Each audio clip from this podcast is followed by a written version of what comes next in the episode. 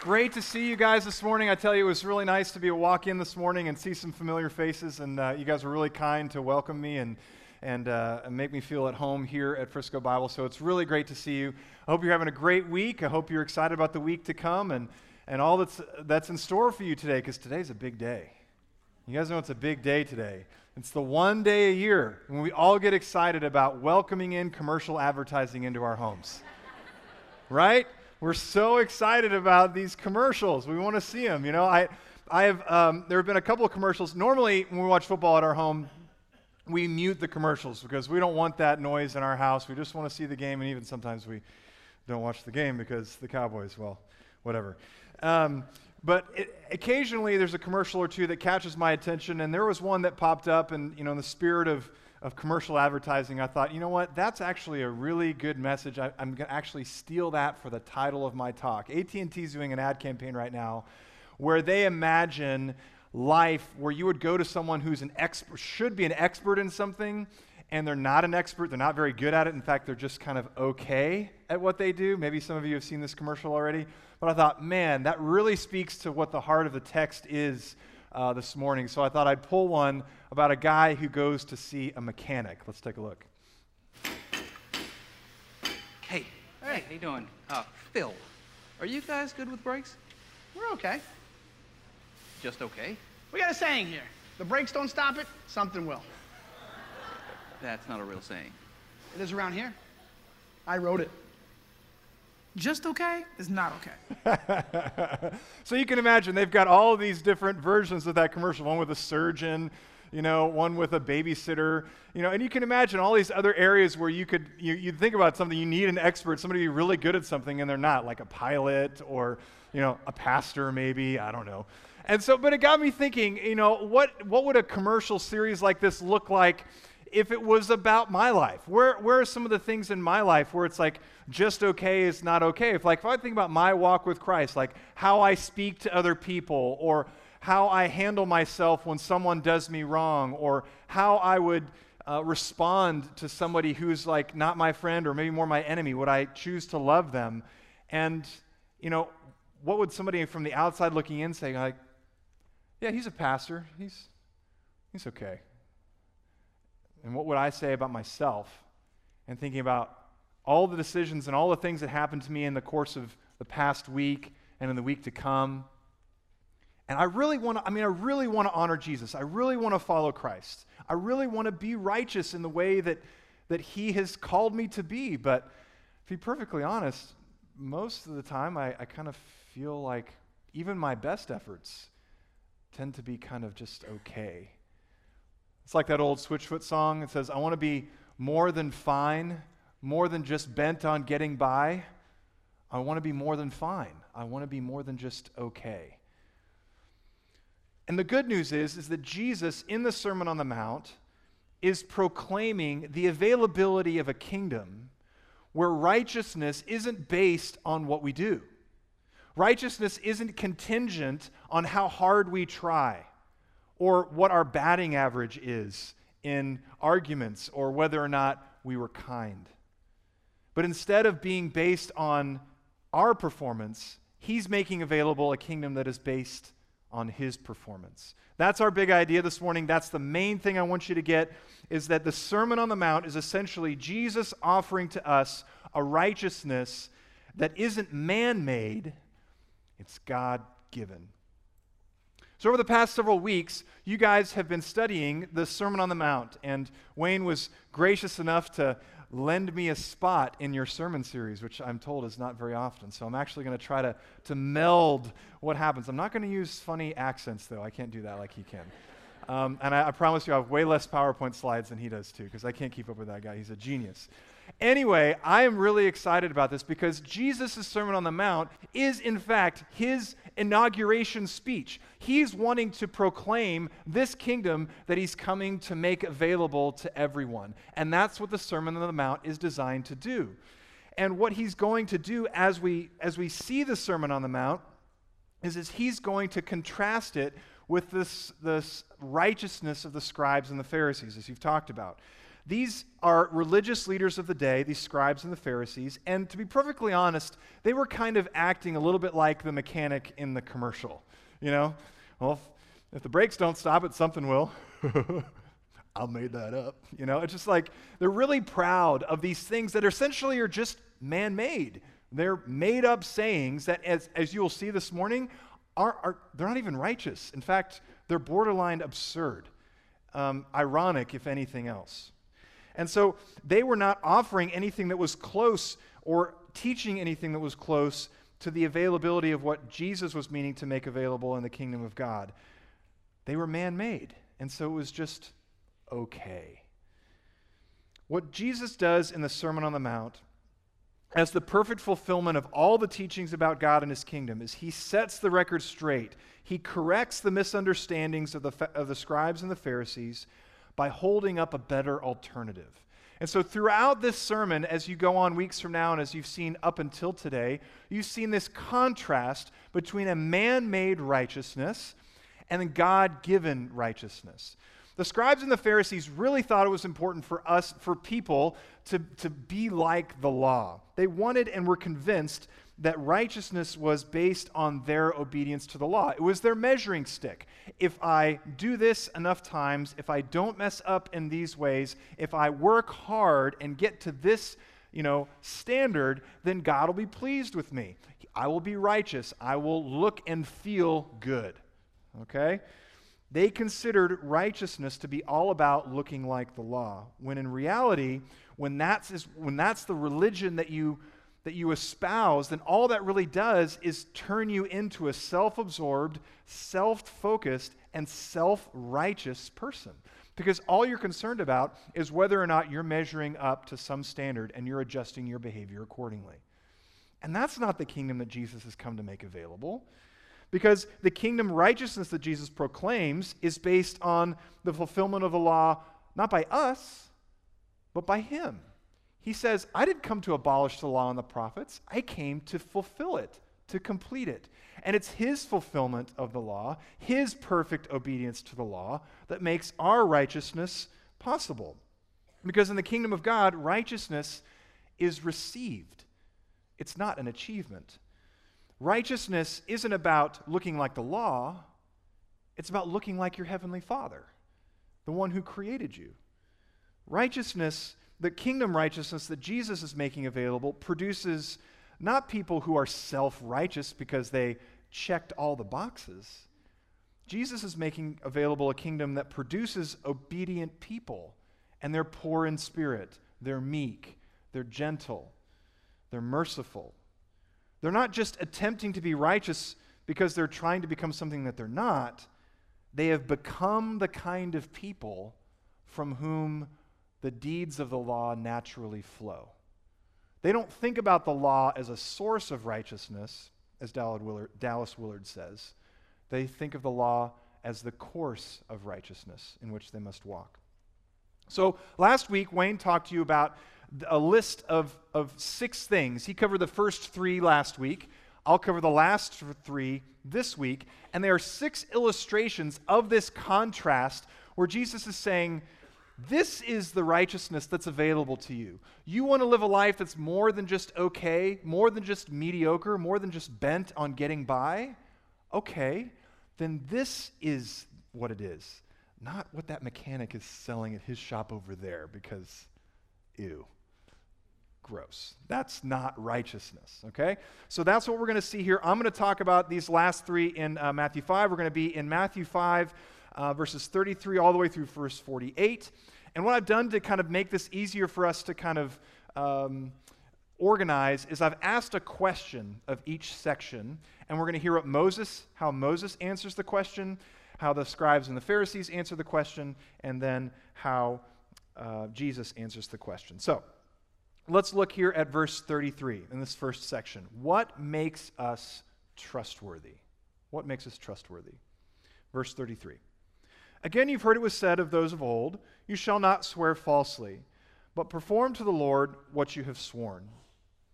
But I say to you, don't take an oath at all, either by heaven, because it's the throne of God, or by the earth for its foot, his footstool, or by Jerusalem, for it's the city of the great king. And don't take an oath by your head, for you can't make one hair white or black. Let what you say simply be yes or no. Anything more than this comes from evil. Now, most people don't really think, you know, taking an oath or, or something like that to be a, a terrible thing. In fact, most of us, when we were in third grade on the playground, made a, made a regular practice of taking oaths and making promises. You know, some kid comes out and says, you know what? I heard that Mrs. Smith is an alien. Oh, nuh-uh. Yeah, huh? Nuh-uh. Are you telling the truth? I swear.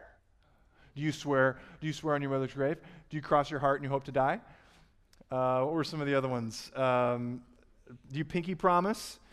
Um, Scouts honor? You know, like all these other things, like all these other embellishments and you know grandiose kind of formulas that we would invoke to kind of take our yes and make it more yes, you know? But why wouldn't we believe someone if they just said the truth? Like, why do we need them to say more than just what they said? Because even as kids, we knew that people are dishonest, we knew that people are manipulative, so we have to impress our friends with some kind of grand show of rhetoric and make ourselves more believable because apparently we're not trustworthy. And so we even not even just oaths, even in the, the filler words we, you know, it's like literally true. It's literally, really, you know, totally like we even lift our language to make it to make it even a a more truthful statement. And in the, t- in the days of the Old Testament with Moses, it was no different. Moses said, Keeping your vows before God is what makes you trustworthy. Okay? There are a series of Old Testament passages that are being kind of summed up by this, what the ancients were told. They were trying to sum up many of the commands that were given because in those days there were people being dishonest or people forgetting to keep their commitments, and the law was designed to encourage people to keep their word and to be trustworthy. And so, if you made a vow and invoked God's name in that vow, and then all of a sudden you declined to keep it, then not, not, only are you not keeping your commitment, now you've invoked the name of God in not keeping your promise, which is essentially taking the name of the Lord in vain. And that is, you know, that's a big no no because that's one of the Ten Commandments. And so the Pharisees and the scribes latched on to this and they got really ticky tacky about what was, what does it really mean to keep your vow? So by the time of the first century, by the time we get to the time of Jesus and the Sermon on the Mount, the scribes and the Pharisees are saying the formula is what makes you trustworthy. Not just keeping your vow, but what you invoke to keep your vow. I cross my heart and I hope to die. That, oh, you crossed your heart, you better do that. So that's why you have the list of these things about Jerusalem and swearing by the temple and swearing by the hair on your head, is because the Pharisees at this point had an elaborate system of which ones counted and which ones didn't. If you swore by the temple, it's not that big of a deal if you didn't keep your word. But if you swore by the gold on the temple, well, that's a problem. You better keep your word. It's kind of like the difference between, you know, being back on the playground in third grade where somebody says, hey, I dare you to go do, you know, such and such. Eh, I mean, no, I triple dog dare you. Oh, I kind of have to do it now. You know, it's the formula really makes you have to do it. The formula invoked determine the sincerity of your oath and also the sincerity of your obligation to keep it. So, the more you kept your word, the bigger the oath that you invoked in so doing, the more righteous you could make yourself look. And that's what the Pharisees and the scribes were so attentive to. And just like that, you got man made righteousness. It's something you can control, it's something that you can project, it's something that you can put on display for other people to see. So, what Jesus says here in verse 34 shows us the difference between man made righteousness and God given righteousness. He says, Don't take an oath at all. Because what the Pharisees and the scribes are telling you isn't the right interpretation of the law of Moses. It's in fact, it actually doesn't make any sense. Because if you think about it, no matter how diligently you keep an oath, if you feel like you have to have an oath to get someone to believe you, doesn't that prove that your word by itself isn't enough to begin with? Secondly, if you're so untrustworthy that you need to make an oath in the first place, and then it doesn't, does it really matter which formula you use to make your oath bigger or more impressive? I mean, aren't we just talking about putting lipstick on a pig at this point? We make oaths simply to impress each other, to manipulate each other. We're trying to manufacture more trustworthiness to make the other person agree with us or to give us what we want, sometimes regardless of what is true. That's why Jesus says in verse 37 that anything beyond your yes or no is evil. Because the moment we swear or make an oath is essentially a man made projection of righteousness, one that we get to make up. It's ironic. Because when you make an oath you, that you don't need to make, it's actually deception. That's why Jesus says, Be trustworthy as I am trustworthy. The kingdom that Jesus is making available to us is one where oaths, swearing, and vows are unnecessary because the kingdom of God has come and made us into people that don't need to do that. We're trustworthy with our yes all the time, and we also aren't trying to deceive or manipulate. The Beatitudes say, Blessed is the poor in spirit, right? Can you imagine somebody who is poor in spirit needing to swear by the gold in the temple just to get you to believe him? That's not righteousness. Why would someone who is pure in heart need to embellish their language with impressive rhetoric just to get you to go along with what they say? No, when we receive the righteousness that's available to us by God, when it's God given, in and through Jesus' perfect fulfillment of the law, we can become the kind of people through whom the truth always flows. Now, I know you're wondering, I've got a court date this week. You know, I've been subpoenaed or I'm on jury duty. I'm going to have to put my hand on the Bible. Am I going to sin if I take an oath in court? No. This is not a text that is trying to say that taking oath is a sin.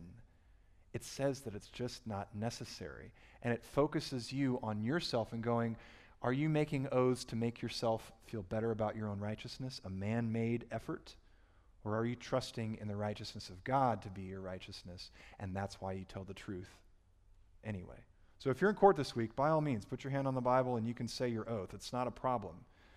Because if that's what men need to trust you, fine. Sign your contracts, do what you need to do.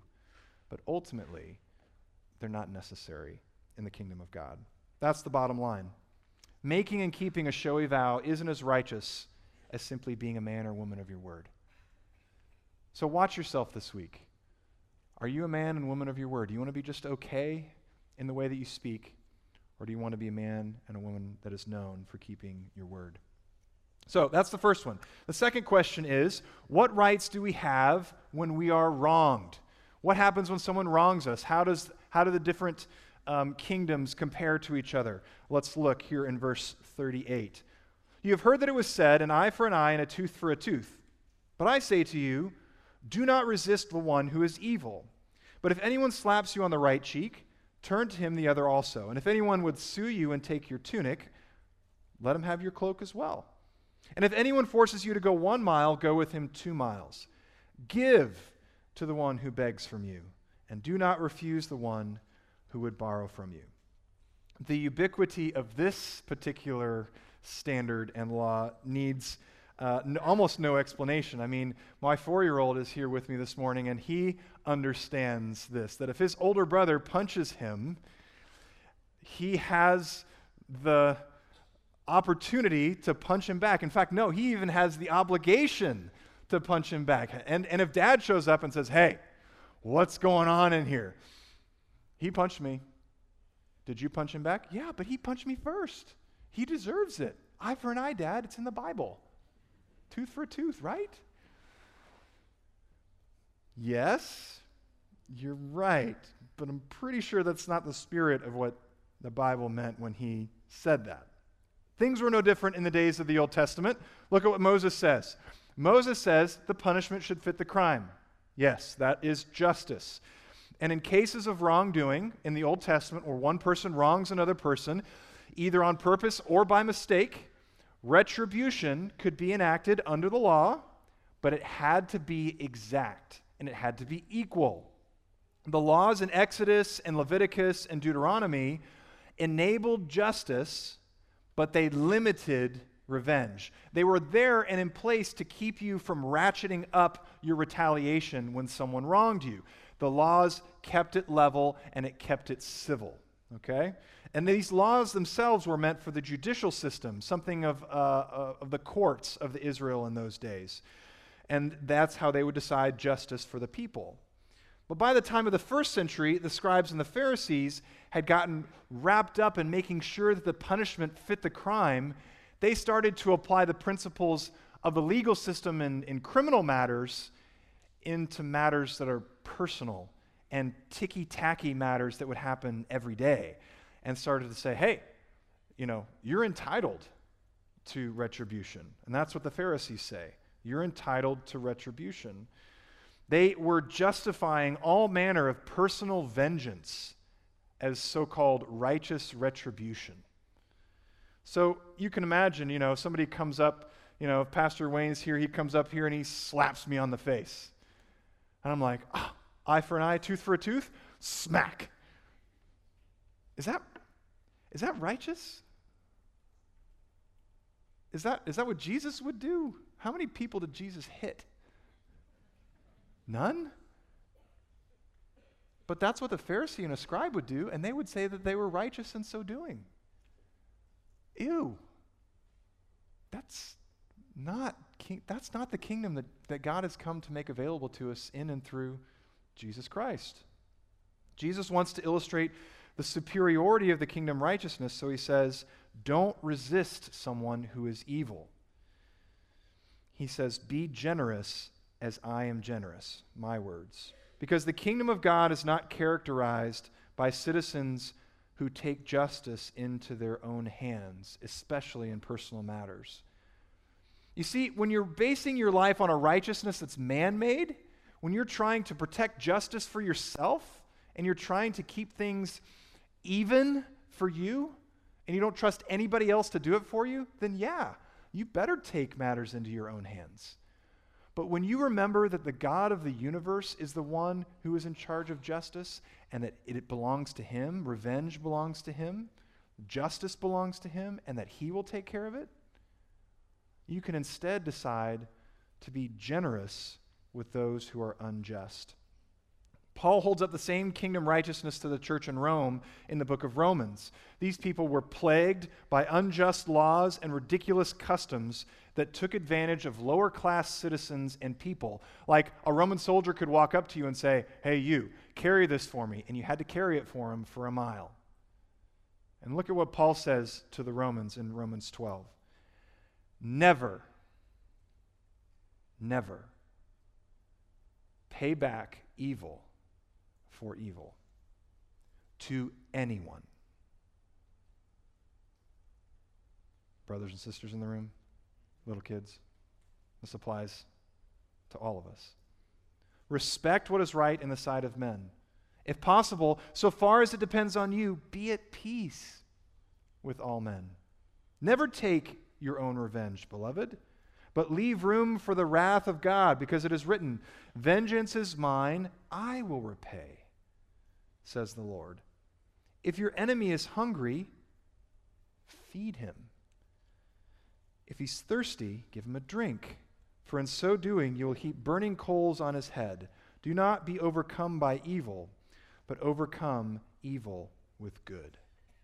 Kingdom righteousness, the kingdom that Jesus is making available to us, the life that we can live, isn't concerned with keeping rights especially man made ones. It's only concerned with treating others the way God has treated us. There is nothing righteous about claiming our rights. St. Augustine said it this way Many have learned how to turn the other cheek, but do not know how to love him by whom they were struck. Great, Matt. So, what you're telling me is that if I'm going to follow Jesus, I have to turn into some sort of pacifist doormat for people to walk all over, right? That's what your sermon's about? You're trying to heap this on me now and make me feel all guilty? No, no. I'm trying to show you the difference that Jesus is showing us in this sermon by saying man made righteousness isn't righteous at all. This isn't pacifism, it's grace, it's generosity, it's kindness, it's righteousness. And as I was preparing for this, there's no greater illustration in my mind of this than Dr. Martin Luther King Jr. Listen to what one of his friends said about him at his funeral. If any man knew the meaning of suffering, King knew. House bombed, living day by day for 13 years under constant threats of death, maliciously accused of being a communist, falsely accused of being insincere, stabbed by a member of his own race, slugged in a hotel lobby, jailed over 20 times occasionally deeply hurt because friends betrayed him, and yet this man had no bitterness in his heart, no rancor in his soul, no revenge in his mind. And he went up and down the length and breadth of this world, preaching nonviolence and the redemptive power of love. Can you imagine what a scribe or a Pharisee could have justified had they been in the shoes of Dr. Martin Luther King Jr.? King's legacy of what was he was able to do to lay the foundation for civil rights in our country is a great example of how the kingdom righteousness far exceeds the righteousness of the scribes and the Pharisees. It's one that looks like the kingdom of God. Dr. King himself even said, Love is the only force capable of transforming an enemy into a friend. The bottom line is if you want to retaliate, if someone has wronged you and you want to get them back, okay, fine, get them back. But overcome evil with good, not with evil. There are two types of people in this world givers and takers. And when someone comes to take from you, which one will you be? Jesus makes available a kingdom of givers, and he models it for us in the way that he gave his life for those he came to save. Alfred Plummer has said, To return evil for good is devilish. To return good for good is human. To return good for evil is divine. Our last one has to do with whom shall we love? In verses 43 through 48, we're going to ask the question whom should we love? And it will illustrate, I think, um, the best comparison and contrast of this ethic. You have heard that it was said, verse 43, you shall love your neighbor and hate your enemy. But I say to you, love your enemies, pray for those who persecute you, so that you may be sons of your Father who's in heaven. He makes his sun rise on the evil and on the good he sends his rain on the just and on the unjust. If you love those who love you, what reward do you have? Do not even the tax collectors do the same? And if you greet only your brothers, what more are you doing than others? Do not even the Gentiles do the same? You, therefore, must be perfect as your heavenly Father is perfect. This final illustration, I think, encapsulates all six of these illustrations into one ultimate ethic that illustrates the goodness of kingdom righteousness. Moses says in the Old Testament, Love your neighbor as yourself. This is a direct quote. He says in Leviticus 19:18, he writes, "You shall not take vengeance, nor bear any grudge against the sons of your people. You shall love your neighbor as yourself." I am the Lord. that is nothing like what is mentioned here in verse 43. Love your neighbor and hate your enemy? He's really like the mechanic in the commercial. He's making stuff up.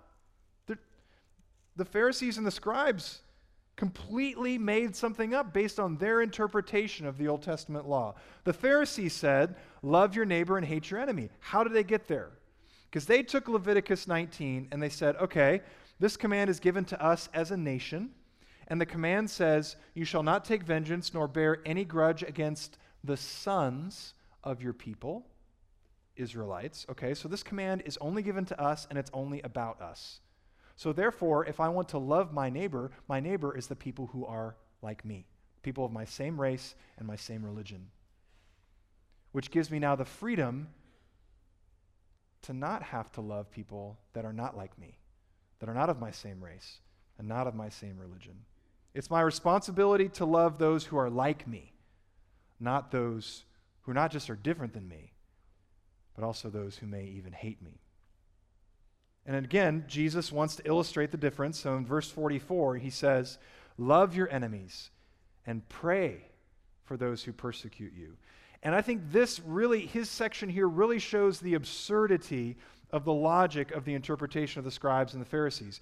Because think about it. Number one, if you only love those who love you, eventually you will love and be loved by no one. Right? Because everyone disappoints you. Everyone will eventually hurt you. Everyone will become your enemy in some form or fashion, especially those that are closest to you your neighbors, your family, your brothers and sisters, your husbands and wives. I mean, these are the people that we get in the most conflict with. So if they wrong us and I only love those who love me, then that's not going to go well for either of us. Secondly, if you only love those who love you, you're really no different than those who aren't Christians. The, the one thing that makes Christian love different than any other kind of love in the world is that it loves enemies. Thirdly, we know from Jesus' teaching about the Good Samaritan, along with lots of old, other Old Testament passages, that neighbor is meant to include people who aren't like you, people of different races, different religions. What makes a person my neighbor isn't that they have the same faith as me or the same face as me, it's that we have the same maker. And if the maker loves his creation, then I should love what he loves. That's what makes someone my neighbor. But ultimately, what if God lived by the ethic of the scribes and the Pharisees? What if God loved his neighbor and hated his enemy? Then Romans 5:10 would really change the way that we think about life because it says, "For if we were enemies to God, we were reconciled to God through the death of, death of his son, much more having been reconciled, we shall be saved by his life. If God only loved those who loved him and hated his enemies, none of us would be here this morning.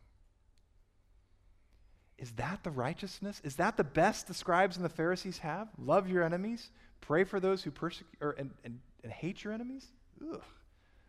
Just okay is not okay at all. Jesus says, Love others as I have loved you. This is the kingdom that Jesus has come to inaugurate, and this is the life that he's made available for us to live. One where people are loved not based on what they do, but based on who they are. And who are they? They are the creation of God, no matter what they look like, no matter what they say, no matter what they believe. They are the object of his affection, and he desires them. And if he loves them, then so should we. How many enemies does someone who is merciful have? Blessed are the merciful. Blessed are the pure in heart. How many enemies do they have? When we comprehend the great love with which God has loved us, then we are no longer obsessed with protecting ourselves from our enemies. We can be generous to them instead. Now, I'm pretty sure that most of you all in here are t- sick and tired of the Patriots being in the Super Bowl. You want to see a different combination. And I, I, I tend to agree with that. I'd love to see it mixed up a little bit. But it was interesting to me uh, this week at the media day, a young boy interviewed Tom Brady and asked him a question that I thought went particularly well with this text this morning. Because Tom Brady's 40 years old. He's, he's old. And a lot of people have been dogging on him hating on him because he can't, he's just not the same quarterback anymore. There's no way he can keep winning. Well, a little young boy asked him a question about that, and let's see how he responds. How are you able to focus despite the negative fan base? AKA the haters. I don't know. What do we do about the haters? We love them. We love them. We love them back because we don't hate back. We appreciate it and we love them and we wish them the best in their life. Wow. Some Patriots fans in the room. All right. Now I wish, the only thing I wish is that this little boy would have asked him one follow up question Why? How? How do we love our enemies? Why do we love the haters? 1 John 3:16 says, "By this we know love, that he laid down his life for us, and we ought to lay down our lives for the brothers." Romans 5, 6 through 9 says, For while we were still weak, at the right time, Christ died for the ungodly. One will scarcely die for a righteous person, though perhaps for a good person one would even dare to die. But God shows his love for us, and that while we were still sinners, Christ died for us. The bottom line here is we are recognized as God's children by the way we love whom he loves. And God loves everybody. You know, we've all heard the expression like father, like son. And I think that's just the spirit here of verse 45 and verse 48, where Jesus says, You do this so that you may be sons of your Father. And he says, You are to be perfect as your heavenly Father is perfect. This final statement, especially the one about perfection, isn't a command from Jesus to work harder until you get it right. It's not what he's saying. He's saying that kingdom citizens look like their king. That people who trust Jesus, who build their lives on the rock of his teaching and have placed their faith in him, they live and breathe in his uh, kingdom. They look like their Father who is in heaven. They don't love halfway. They don't love people based on how well they perform. They love people based on who they are as people. Their love is just as complete for others as His is for them. They're willing to love sacrificially, even their enemies, because that's what their king did. You'll notice that even in the way I've put it in your notes, Jesus never tells us to make ourselves something. All he ever tells us to do is to be like him in what he has already done for us. That is the kingdom that Jesus has come to make available to all of us. One where we can keep, we can say something and we don't have to embellish it. One where we can be mistreated and still be kind. One where we can love everyone regardless of how they treat us.